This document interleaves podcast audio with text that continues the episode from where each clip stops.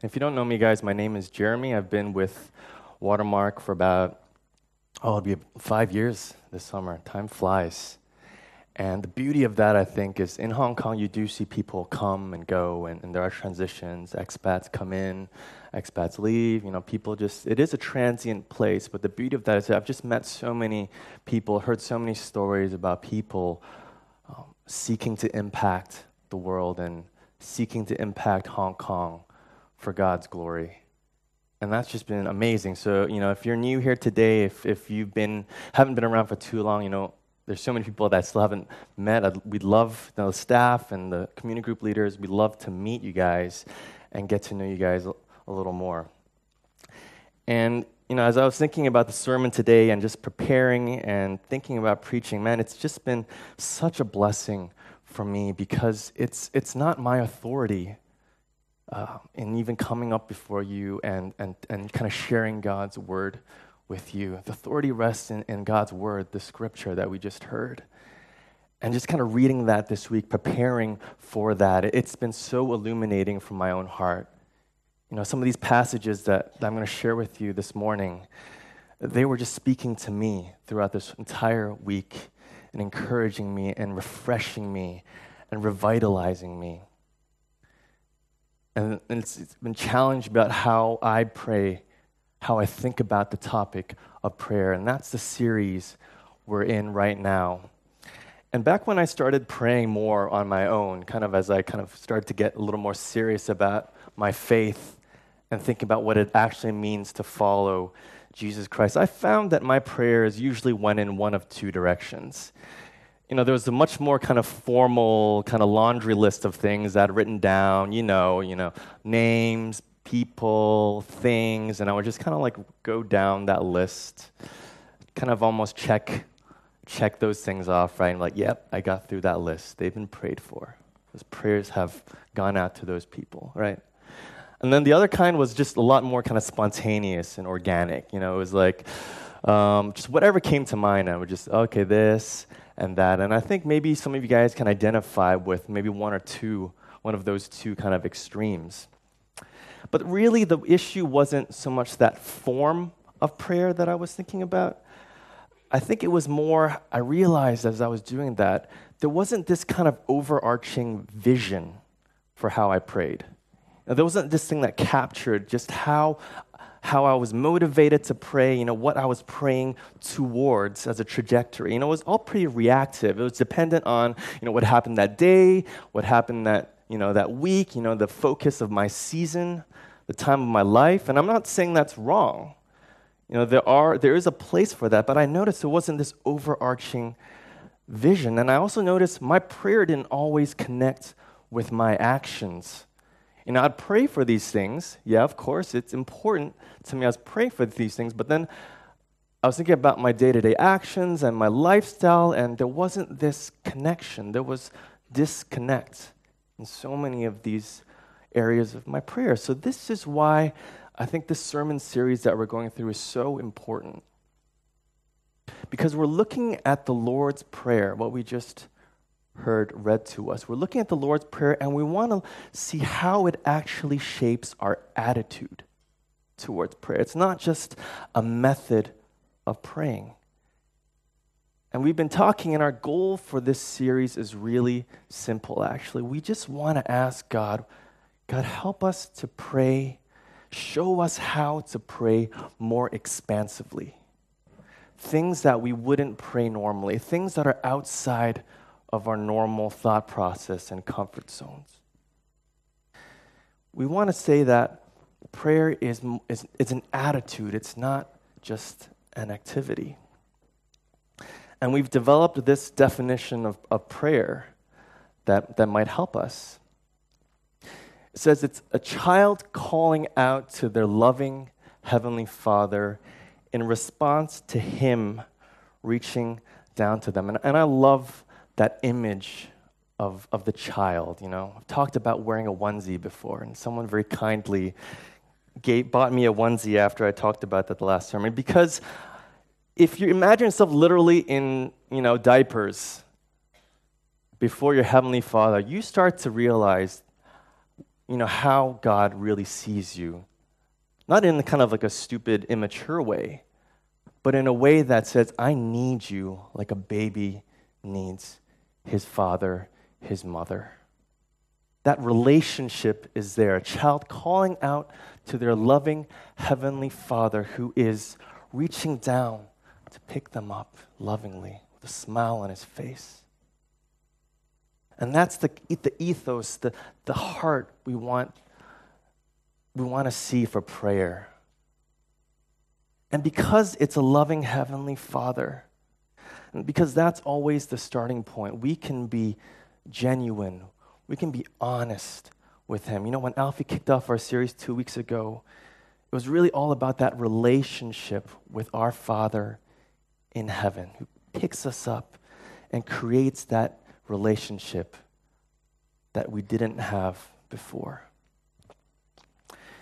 And so today we're going to continue with the Lord's Prayer. We're going to go on to what it means when Jesus said, Lord, let your kingdom come. Your kingdom come. And the Lord's Prayer isn't just some kind of formula that you recite kind of mindlessly. I mean, you can recite it, of course, but it's, it's not, there's nothing magical about the words in and of itself when you say those words. It's actually what, what Jesus was saying in that prayer is, is a model for us to, to kind of get a glimpse of what is important. What are the things that we should actually be praying about? So, our goals, I think, for this sermon are really, really simple. First, we need to have a grasp of what the kingdom is really kind of get our hands around that, get our, wrap our minds around that a little bit. And secondly, as we do that, as we get that understanding of the kingdom, we need to begin to see how that actually transforms the way I pray, how you pray, and why we pray. So it's really simple grasping the kingdom and seeing how that impacts the way we pray. So, our first task is really just to define what the kingdom is. And if you're not a Christian here today, I mean, that might be kind of a weird concept to you. And if you haven't really thought about the Bible or theology before, like the word kingdom, it, it just, I don't, for me, it was kind of archaic. You know, you might think of, um, I don't know, the British monarchy or something. And, and Chris Thornton might start humming, you know, God Save the Queen or something, right? You know, just that, just that that pride of being a Brit. You want to try? Okay. Um, you know, and, and, uh, you know, actually, it's not a bad not a bad analogy because a kingdom, by its very definition, needs a king. And in the kingdom of God, obviously, who's the king? The king is, is God. God is the king, as, as Eric was saying in the psalm today, expressing that through a psalm. He is the king of God's kingdom. But it's not this kind of juicy tabloid fodder you see in the, in the British monarchy. As much as I like Kate Middleton and appreciate her sense of style, come on, don't, you know, don't pretend you guys don't look at, you know, what's her latest kind of most recent dress or how she's dressing the little baby Prince George. Um, that's important. I appreciate that. But God's kingdom, it's not about, ultimately about that. This is our God, the King. He's our perfectly, perfect heavenly Father. He's on that throne. He's our King. And so there's this idea of that King, but don't kind of confuse that with what we think about as kings and queens throughout history and today. This is our perfectly, perfect heavenly Father. Our, our daddy is on the throne. So God is the king, but what is his kingdom actually like? And I mean, there are so, so many different descriptions of, of the kingdom in the Bible. And what I want to do is actually just look at three kind of really classic passages that describe the kingdom of God to us. Two from Isaiah in the Old Testament, and one from Revelation. And I think these passages should leave an impression on us because, well, if you've read them before, you know they're quite profound. But even if you read these passages before, I encourage you guys look look at it with fresh eyes. try and visualize what these passages are saying about the kingdom of God. Because back in the Old Testament, uh, we already had some amazing pictures of the kingdom. And in these images, the kingdom of God is described as a mountain, the highest of all mountains. And it says in Isaiah 2 It shall come to pass in the latter days that the mountain of the, the house of the Lord shall be established as the highest of the mountains, and it shall be lifted up above the hills, and all the nations shall flow to it.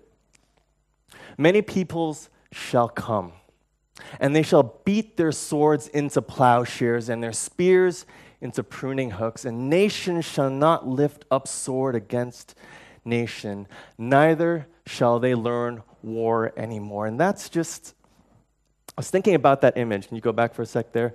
That image of the the, the sword being beaten into plowshares and the spears being beaten into pruning hooks. And I'm not a, I'm not a agricultural major or anything, I had to kind of look up what, what is a plowshare? And actually, that's, that's the, the blade, the sharp part of a plow that you use in farming. And a pruning hook is just a, a knife that you use to prune a vineyard. So, this is image of, of this transformation, these instruments of death and destruction being transformed into tools of cultivation, of, of bringing life and growth. And that next passage, Isaiah 11, or Isaiah 11, the wolf shall dwell with the lamb, and the leopard shall lie down with the young goat, and the calf and the lion and the fattened calf together, and a little child shall lead them. The nursing child shall play over the hole of the cobra the weaned child shall put his hand on the adder's den. They shall not hurt nor destroy in all my holy mountain. For the earth shall be full of the knowledge of the Lord as the waters cover the sea. There's this complete transformation when you look at creation. The ecology is changed, the relationship between all living things is transformed to, to true peace and harmony.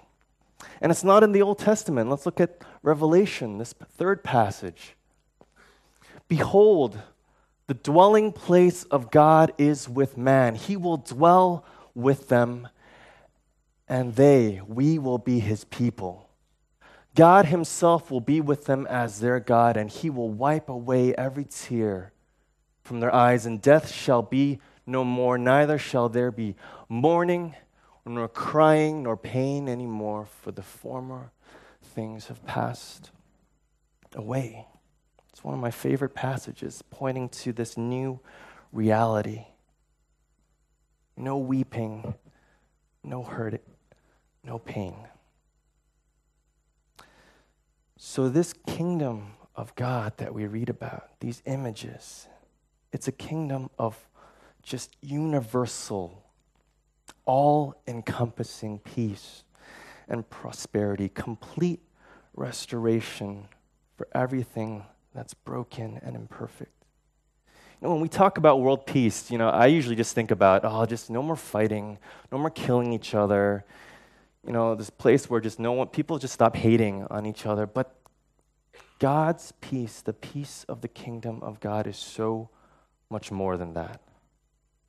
It is so much more expansive. Like, think about wolves and sheep dwelling together, children playing alongside snakes.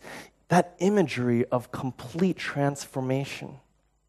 It's profound. And I was thinking about that as I was preparing this, this week and just like those images of, of that. Like, I, I, I can only even begin to imagine what, how glorious, how perfect, how peaceful how prosperous that new kingdom will be. Even just from these little sketches. And so day, today, when you, if you put your faith in Jesus Christ, to have that relationship with your Heavenly Father, if you put your faith in Him today for the first time, or putting it afresh, anew. It won't be easy, as, we, as we're going to talk about in the sermon today. It won't be easy. But that's the kingdom. That as you follow Jesus, as you seek him out, as you respond to him, that's the kingdom that he is going to lead you into. That's our inheritance. But you know what? When I first became a Christian,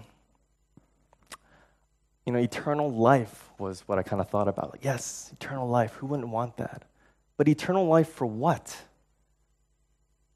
It's eternal life for that kingdom, that amazing kingdom. But it's also a future kingdom. And at this point, I think the temptation for us, the easy thing to do is kind of separate the two. Kind of, there's this future kingdom, and then there's this now. And, you know, for now, I'm just going to pray, uh, God, your kingdom come. But in every other aspect, I'm just, it's just business as usual, you know, whatever that business looks like. Playing video games or just hanging out or whatever. Whatever, you know, just working and going to school, whatever. That's, that's now. And I'm just praying, your kingdom come. But that's not the whole picture, and this is where it's important for us to really grasp the second aspect of the kingdom.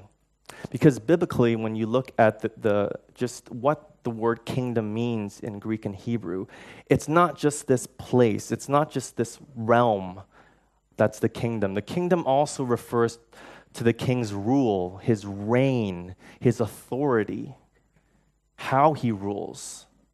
So when we think about that and when we look at the word your kingdom come, we're also asking God, let your reign come to this world, break into our world now. A growing experience of God's kingdom, His reign, right here, right now. People coming to know God, people becoming God's children, experiences of that peace, of that resurrect, restoration, right here in our families and in our communities today.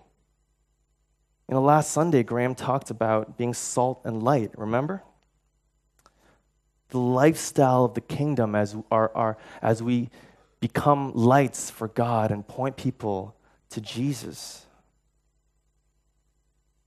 And, and that blessed are the peacemakers. You know, there's this sense that God's design isn't for us to just kind of sit on our butts and wait in a bunker for his kingdom to come. His design is for us, in light of that security, that promise of the eternal kingdom, we've been called to live out that reality right here, right now, in your lives today, even though we're not fully in that kingdom yet. God's reign coming into our hearts, into your heart, spreading through His church in Hong Kong and globally, bringing about these glimpses of the kingdom coming into the world today. And you and I, every follower of Jesus Christ, we, are called to be representatives of that kingdom. And I was thinking, what does it look like to, to live out that reality then? And, and I think a good analogy was, is, is this idea of cross cultural living. I think a lot of you guys are expats here, or, or, even you've traveled or lived all over the world. And it brought back, you know, this kind of very clear memory for me. You know, before I moved to Hong Kong about five years ago, uh, I was in living in Canada. I was a, I was a lawyer in Canada. Uh, I had a kind of an interest in, in human rights, and so I kind of had, had that identity of a human rights lawyer. And I decided to move to Calcutta, India for a year. And, and obviously, there's, you know, you can imagine the culture, the customs, the, the way of life. It's, it's pretty different in some ways. It's what we kind of call culture shock, right? When you go to a place with completely new kind of cultures and norms and, and values. And I mean, some of those things were pretty kind of harmless, you know, like refraining from beef most of the time. Um, that I mean, that should be pretty harmless, right? And if if any of you guys think that's not harmless, you need to really kind of and maybe Millen, you know, uh, that's that's very serious. Uh, giving beef, and you need to think about that for Lent, brother. Um, but I mean, really, if you think about superficially, I mean, giving up beef that that's a relatively easy thing to give up, right? That's an easy kind of custom to adopt, to adjust to. But there were also things in the culture that I passionately stood against. Things like the rampant prostitution and, and the sex trafficking industry that's, that's just so pervasive there. Things that were so commonplace and ingrained in society there. But because of my identity, because of my values as a human rights lawyer, I just could not, it just prohibited me from engaging in that aspect of culture. You know, my identity shaped the way I lived there. Not, not, not only could I not condone it, but I actually had to take action against what was happening over there.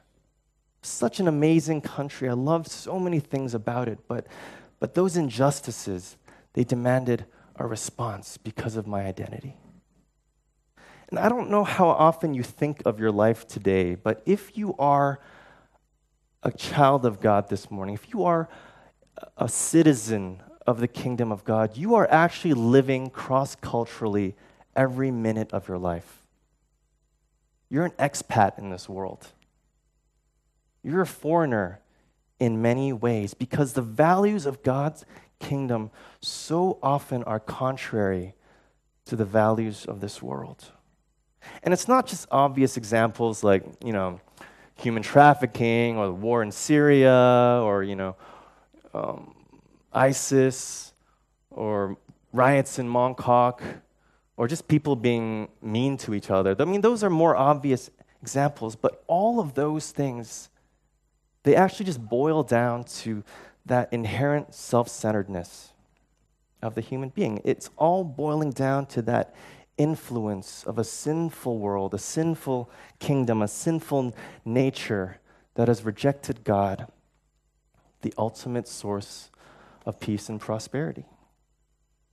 You know, the influences of the world and the values of the worldly kingdom, it's what continues to kind of hold me back and distract me. You know, it stops me from faithfully praying, Your kingdom come.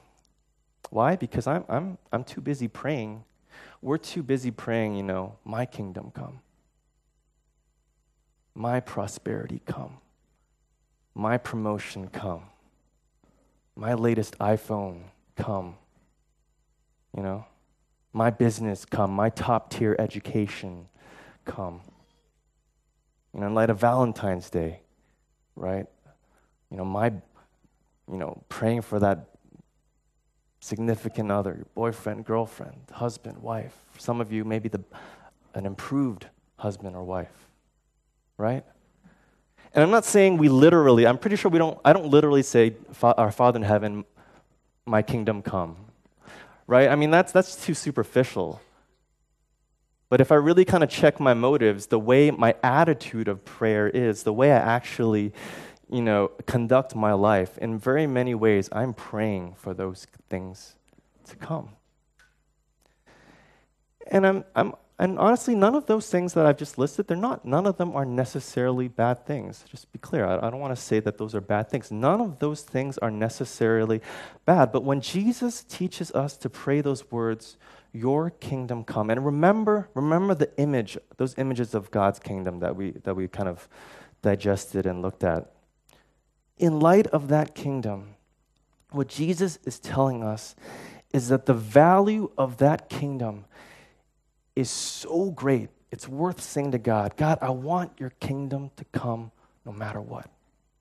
Because I know that nothing in this world, none of those things, those other things, are worth praying for when I'm, when I'm ultimately comparing that to your kingdom. That's why I pray your kingdom come. Think about what he says in Matthew 13. You know, the, the, the, the, the man who finds that treasure in the field. The kingdom of heaven is like the man who's found a treasure hidden in a field. And when he finds it, in his joy, he goes and sells all that he has and buys that field. And he didn't wait till his 13th month bonus and kind of go to the landowner and had to haggle him to try and sell the, get the field for his bonus amount. You know, he, he sold everything. In case you're not think, you're thinking, well, that was just a parable. You know, Jesus was just kind of speaking in hyperbole. It wasn't everything. Well, I mean, tonight, go home and read chapter 19, you know, what he says to the rich young ruler. And I want to be clear I'm not saying that God necessarily wants every single person right now to give up everything and kind of go wander the streets. Um, but are you willing?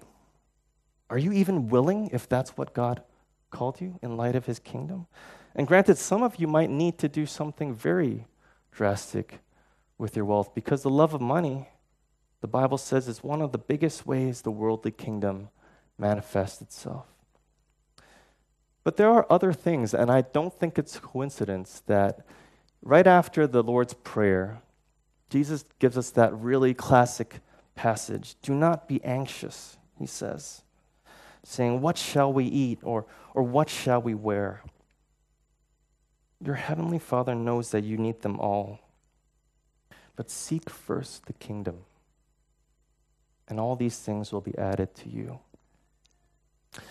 I've just been thinking about that idea. You know, what am I seeking? And even just food, clothing, and, and shelter. You know, that, you know, God's been convicting me. That, that's ultimately, that's really all I need to live well for the kingdom. You know, in the parable of the sower, I don't want to be the seed that gets sown into the thorns. And that's the person who hears the word of God, but the cares of the world and the deceitfulness of riches. They choke, they choke the word. And the word proves unfruitful in that person. And I see that in me. I see that, that conflict between God's kingdom and the cares of the world, the cares of my flesh, the cares of my own heart. And speaking of the cares of the world, it is Valentine's Day today, as so many of you guys have reminded me of. And, and to me, that's just a huge reminder that the cares of the world, the world cares about Valentine's Day. The world values Valentine's Day and, and, romance and romantic love. And, and since it's probably on a lot of our minds anyway, I think we should spend a few minutes looking at something absolutely radical that Jesus says about relationships in the kingdom. You know it's coming, Oscar. We're still in Matthew 19, chapter 19 now. Jesus says, There are eunuchs who have made themselves eunuchs for the sake of the kingdom of heaven, for the sake of the kingdom of God. Now, eunuch, if you don't know, someone who can't procreate. So, Jesus, what he's essentially saying is that the kingdom of God is so amazing so amazing that people are willing to remain single in order to demonstrate their hope in that heavenly kingdom. I'm not going to go into detail about how it might be beneficial to remain single for the kingdom. If you want, you can please feel free to talk to me afterwards and we can have a good conversation about that. But what, what I will say is this you know, as intense as what Jesus says in that, in that little passage, and as intense as that sounds to us, for us today, for the people back then, it was even more radical.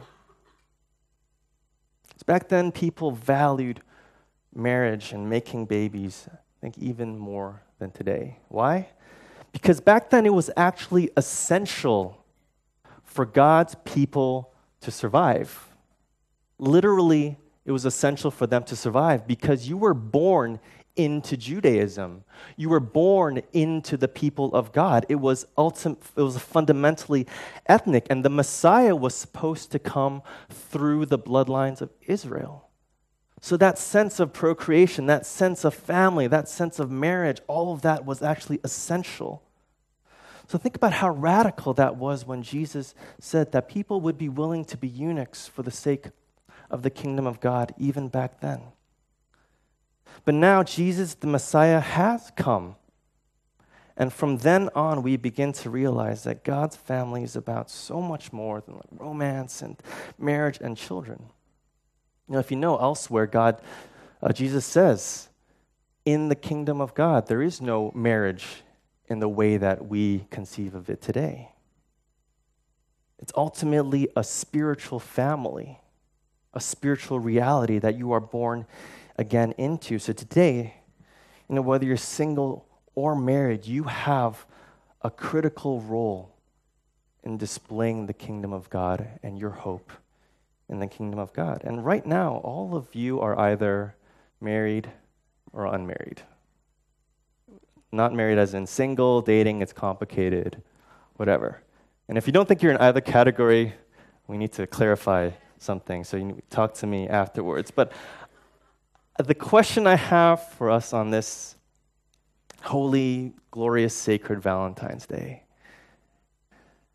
Just kidding, it's not actually, I don't think Valentine's Day is holy. It's holy because today's a Sabbath day and we're focusing on God. The, the question, the serious question we have, I think, on this day is you know, what does it look like for you to pray, God, your kingdom come? Your kingdom come in my marriage. Your kingdom come in my relationship. Your kingdom come in my singlehood. What does it look like for you to pray that? Have you truly grasped the reality of the kingdom of God? That no matter what your relationship status is, you can say, Lord, that status is for your kingdom. No matter what's going on in my status right now, it's ultimately, first and foremost, for the kingdom to come. Do you pray that God uses your relationship or uses your singlehood as a means in which God's kingdom can come?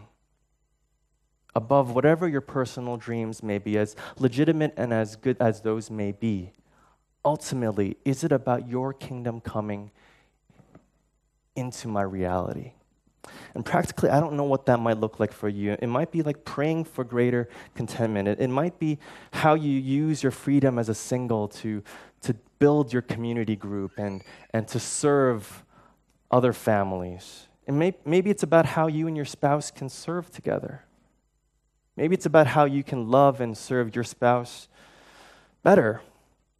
It might be about forgiveness. I, I don't know exactly what that kingdom coming into your life looks like. But we need to start by praying, Your kingdom come in my life, in my relationship, in my status, in my singlehood. And it's not just relationships. You know, we talked about money and wealth earlier. What, what does it look like for you to say, God, your kingdom come in my workplace, in my bank account, in my investment portfolio? So I want to take just take a moment right now and let's just pause. Just think about the different things you've prayed about over the last few days or, or weeks or even months. Just think about that for a second. Not just, not just verbal prayers, not just things you've said out loud, but those unspoken prayers, those deep yearnings and longings of your heart. What have your prayers been over the last few weeks, months?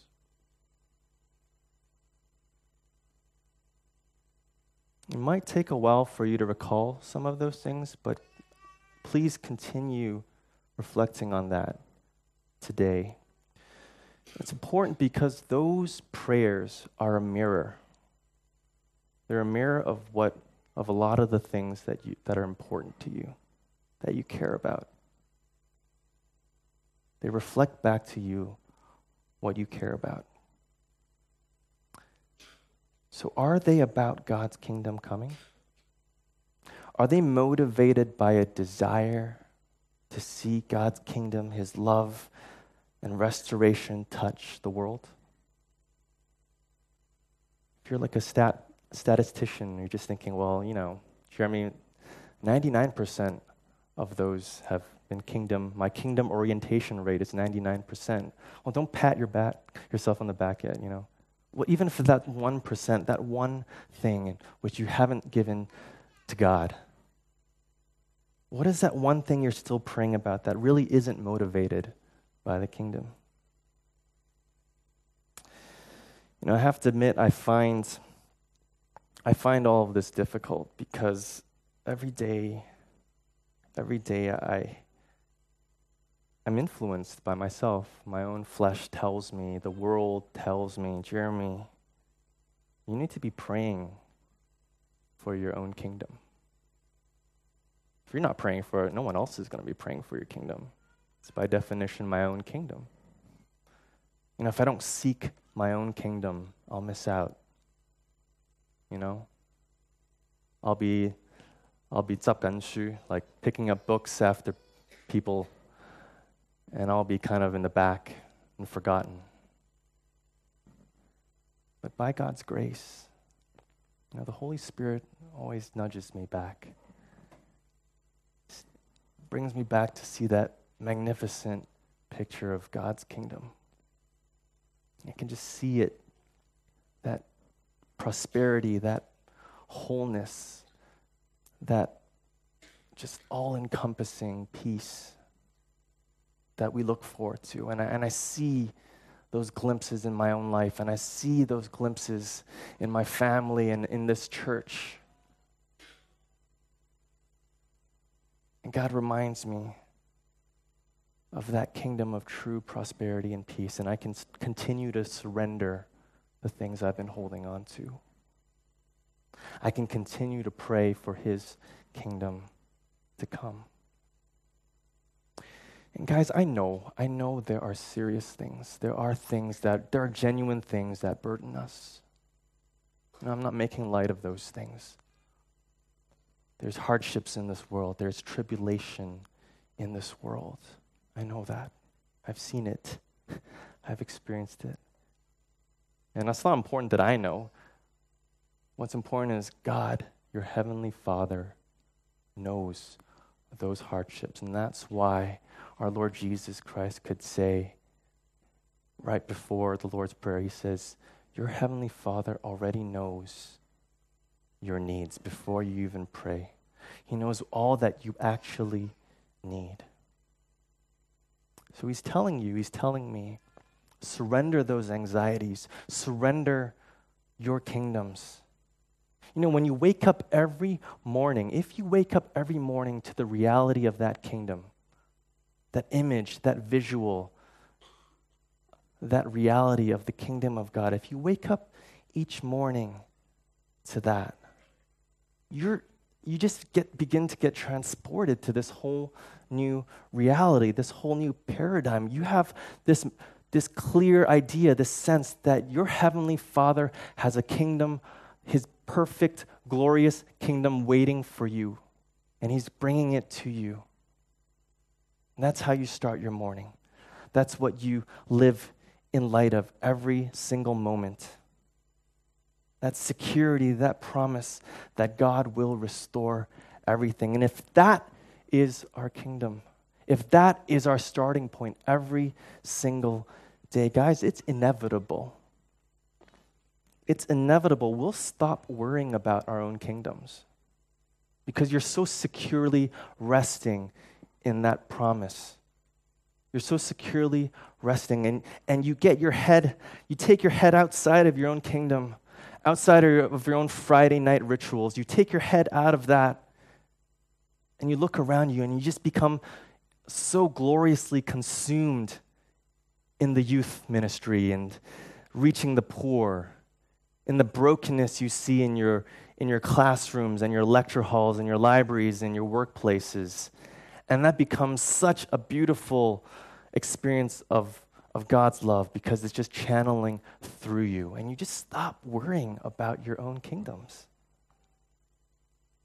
You start to see what's truly important to the kingdom of God the marginalized, the weak, the lonely, the people who don't know that they have a heavenly Father that's preparing that kingdom for them. They don't know that. They have this amazing news that's out there, but they don't know it. You begin to see those things. You begin to see the places in your life where God wants you to bring restoration to. And when you begin to see these different, you know, situations and circumstances, your instinctive response is to pray, How can your kingdom come in this situation? In this situation? In this situation? You just begin to think that way because you're not worried about your own kingdom. And not only do you pray, God, your kingdom come in this situation, you actually are part of answering that prayer. You act in response to what you care about. You think, what can I do about it?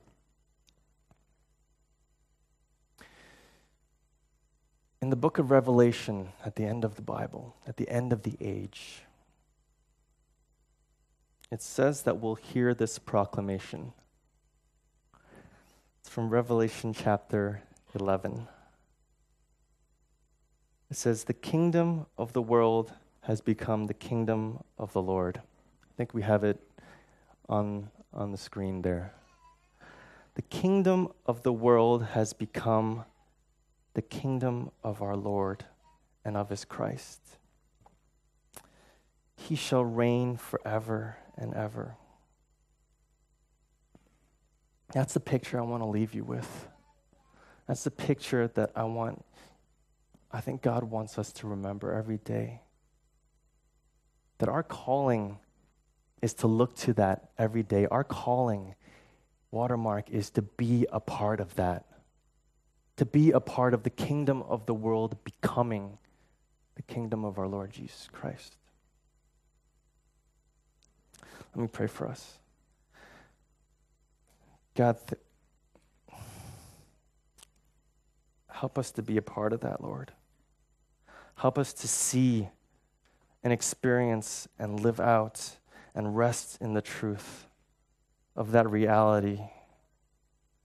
No weeping, no hurt, no pain, but ultimate prosperity, ultimate peace and truth and love, Lord, in the kingdom of God.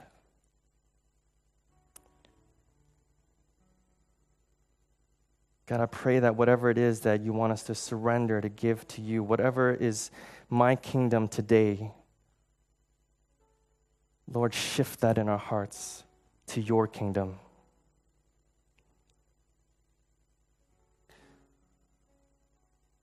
God, help me, help us live so radically because we know that we do not live for our kingdoms, for this kingdom, Lord. Whatever it is, Lord, you want us to surrender to you, Lord, I pray that your Spirit would prompt us right now, that we would see the beauty, the majesty of that eternal kingdom, and we would live in light of that, God. God, I pray for our church, God. I pray that you would just mobilize us to see beyond these walls, to see beyond our concerns, God, and see this city, see the brokenness, God, and to desire your kingdom to break in to the brokenness, to heal, to restore.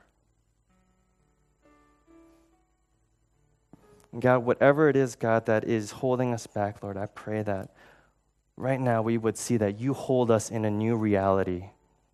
You hold us in this reality that there is an eternal kingdom waiting for us, Lord. And we can say, for eternity, Lord, we want to sing for you, we want to worship you.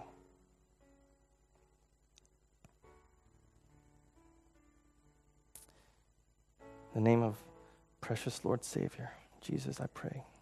Amen.